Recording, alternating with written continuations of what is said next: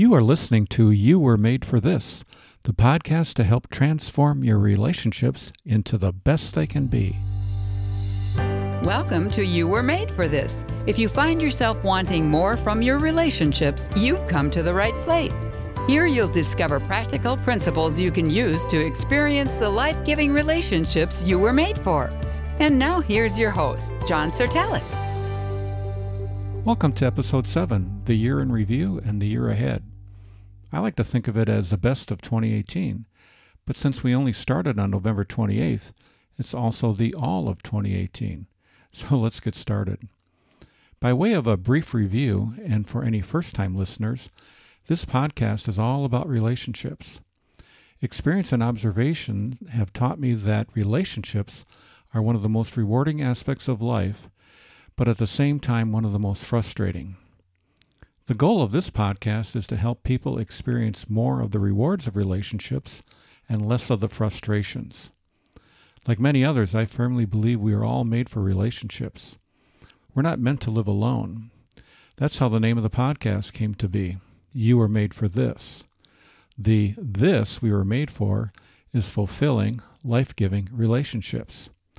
It's just the opposite of what a recent Wall Street Journal article describes about baby boomers being the most isolated generation of all. I have a link to the article at the end of the show notes. It's entitled The Loneliest Generation Americans More Than Ever Are Aging Alone. When you read the stories of the people and how they are living alone, well, it's really, really quite sad.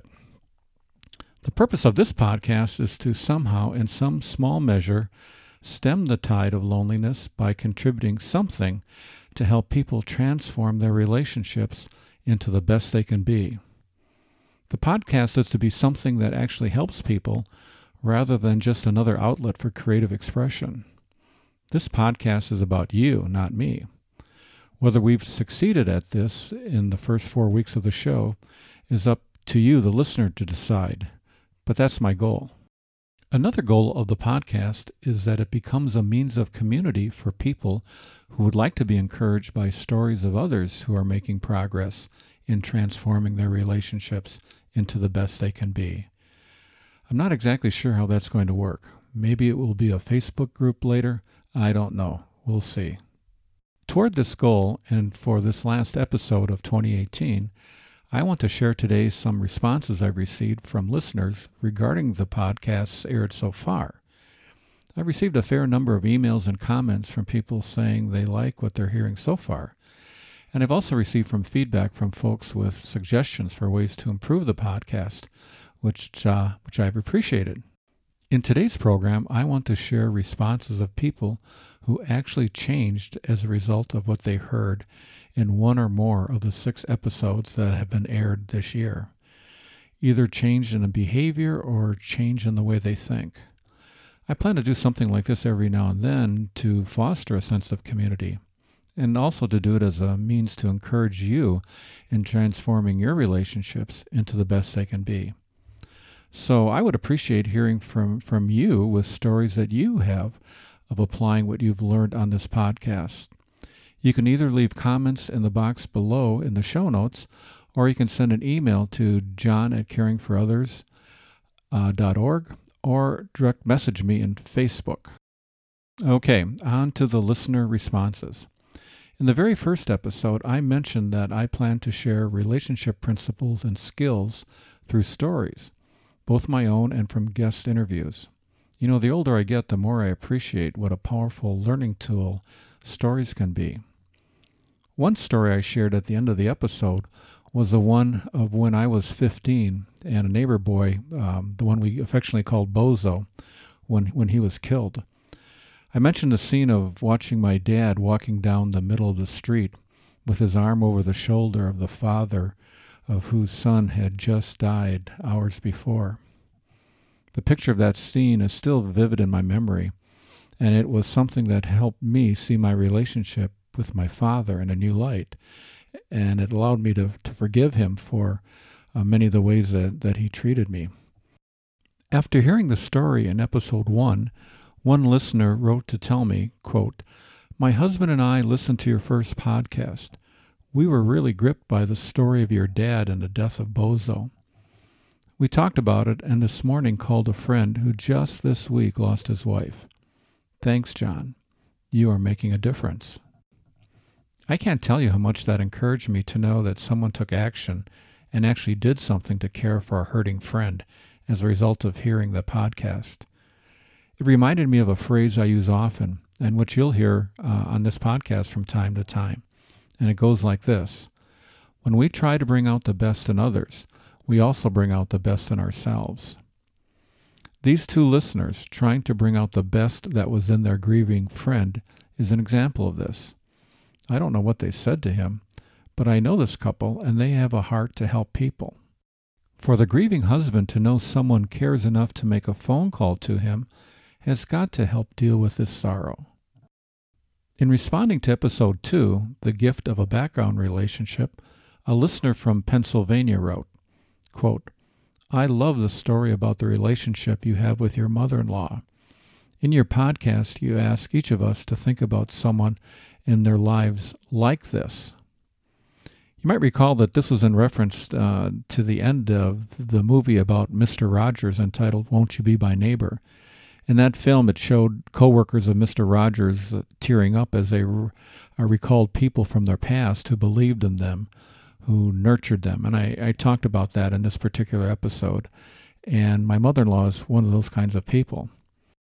Anyway, the listener goes on to say, quote, It came to mind yesterday what you were talking about. It came to mind yesterday morning, shortly after I got a doe on the last day of the Pennsylvania deer season. I reflected on my father, a man of few words, but his actions spoke deep love to me. Until yesterday, I had not shed, shed one tear over my father's passing nine years ago. But up on that mountain, as I looked over the valley, I thought of Dad and how much I miss him. He would have loved the moment of hearing that I got a deer, and he would have loved butchering it. It was how we connected. It was an emotional moment, a precious moment. I never felt I needed to shed a tear over Dad's death because all was good when God took him home. So these very few tears yesterday morning were ones of thankfulness and appreciation for God's gift of my father to me. Man, that really encouraged my heart to know the story of my relationship with my mother in law triggered something within this listener to reflect with appreciation on his relationship with his father, and then to shed a few tears of gratitude for him. That was just great. Another response to episode 2 comes from a missionary serving in the East. This person writes I must say, just as you were encouraged by seeing the kindness in Janet's singing with her mother, so I have always been positively affected by any time I've had with you. Listening to your family's Life Achievement Award list or you're caring for a trying dog, you know, that was a treat. or your lovely memories of your mother in law had me laughing uncontrollably one moment and then soberly contemplating the truth that was being shared. How grateful I am for you for your willingness to open your life so that we, the listeners, can be trained in loving each other more fully. Thank you for including me in the privileged group that gets to listen. Well, I, I see myself as being the privileged one to be able to share what uh, what I've been learning. The more we open up our lives to each other, the greater the chance for a deeper relationship that we can have with each other. We can learn to love well when we have the heart and take the time to watch how others love. We're all teachers, you know, for good or, or ill, because people are watching more than we realize. Episode 3, The Gift for the Person Who Has Everything, drew this response from a listener. I liked episode three. I'm going to incorporate a Lifetime Achievement Award for my husband's 60th birthday. I also subscribe to your podcast.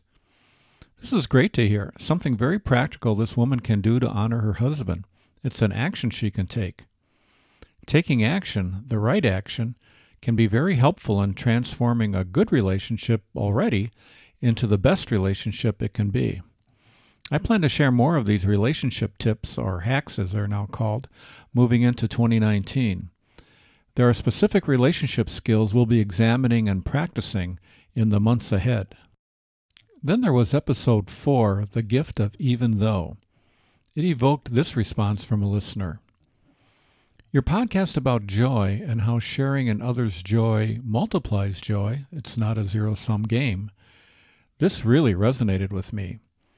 My husband and I have been able to have kids easily, and when we are around friends who struggle with infertility, I feel guilty sharing the joys of my children.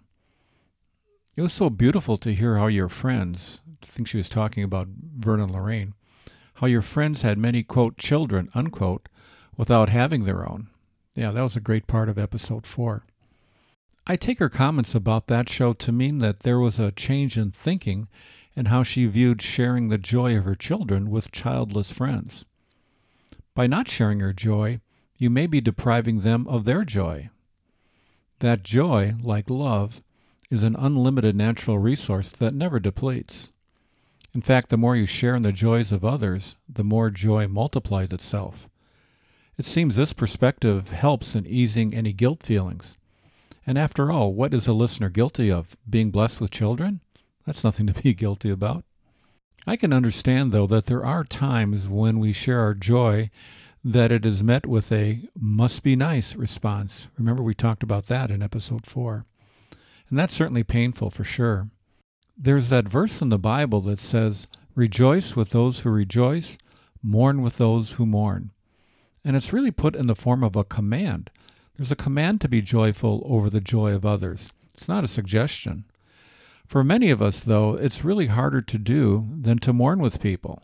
It's easier to mourn sometimes than it is really to feel the joy of other people.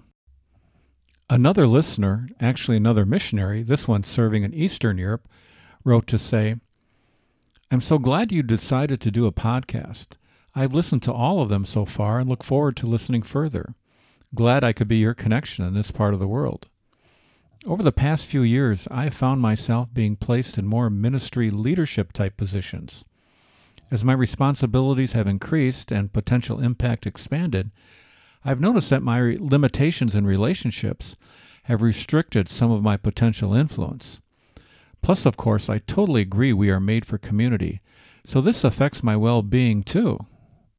But praise God, I am a work in progress, and I can by His grace grow and can learn from others like yourself. What a great attitude and such self awareness. One relationship that gets less attention than it, it deserves is our relationship with ourself. Self awareness is such an important leadership trait. Without it, we suffer the consequences of exceeding our limitations, alienating people at times, and hindering the achievement of our organization's goals.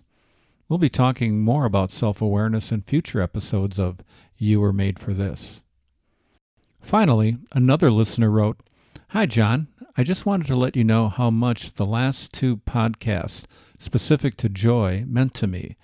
It made so much sense to me and gave this whole idea of Jesus, others, and you so much more meaning and depth. I think with the last two especially, you are finding your zone. Well, that was really interesting. I was thinking about this idea about being in my zone. I'm not really sure what my my zone is, although I do know that that the last episode, episode six, I really like that that flash mob scene that I that I talked about. I can't sing at all, so I know that that's not in my zone. In fact, I wrote a brief paragraph about this several years ago in, in the book I wrote, Them, The Richer Life Found in Caring for Others. And, and let me just read it to you for a second. My one great fantasy is to be invited to be part of a flash mob singing O Holy Night or Handel's Hallelujah Chorus in a really large multi story shopping mall, just like you see in those YouTube videos that show up each December. But even if I crashed one of those flash mobs and started singing, two notes into it, someone's bound to whisper in my ear, Say, pal, I see Pottery Barn is having a special sale at the other end of the mall. I think you could find something there that your wife would really like. But the sale ends in about 10 minutes, so if I were you, I'd hurry on over there right now. As we wrap up today's show, I hope you found those responses from other listeners to the episodes from this past year to be helpful. I know I did. I found them encouraging. In fact, it leads to the main takeaway from today's episode, our show summary in a sentence, and it goes like this Listening well to the relationship stories of others can teach us much to help transform our relationships into the best they can be. One way you can respond to today's episode is to encourage others by sharing stories here on this podcast of what you're doing to help transform your relationships into the best they can be. It can be an action or even a different way of thinking about your relationship that you could share with your fellow listeners that could be an encouragement to them. And you can leave those stories or comments in the box below in the show notes, or you can send an email to me, john at caringforothers.org, or you can also direct message me in Facebook. Your identity will certainly be kept confidential. That'd be a great way to respond and a great way to encourage other people, which would also help contribute to a sense of community that we're trying to develop here. Next week's episode, the first of 2019, will feature our very first interview, the first of many to come in the new year. It's a wonderful story of what a wife and her daughter did to care well for their husband and father. It's a memorable and tender relationship story that I'm sure you will find encouraging. And now, our quote of the week We tell stories to better understand each other. This comes from the BBC series of a few years ago, From Lark Rise to Candleford. I find it a, just a, a fascinating idea. We tell stories to better understand each other. We can understand each other a whole lot better if we do understand the stories of each other. But that presupposes that we're listening to the stories of others. And we'll get into that in, in future episodes. It's a huge topic. And by the way, if you enjoy British TV, I think you would really enjoy From Larkrise to Candleford. It's similar to Downton Abbey, uh, it came before that show, but I happen to enjoy it more. There are lots of relationship stories, lots of character development in that particular show. And if you have Amazon Prime, you can actually view it for free. There'll be a link to it in the show notes as well. Well, that's about it for today and about it for 2018. Thank you so much for listening. We really appreciate your participation in this podcast. If you find it helpful, we would hope that you would uh, write a review and also share it with a friend. Again, thanks for listening, and we'll talk to you next year. Bye now.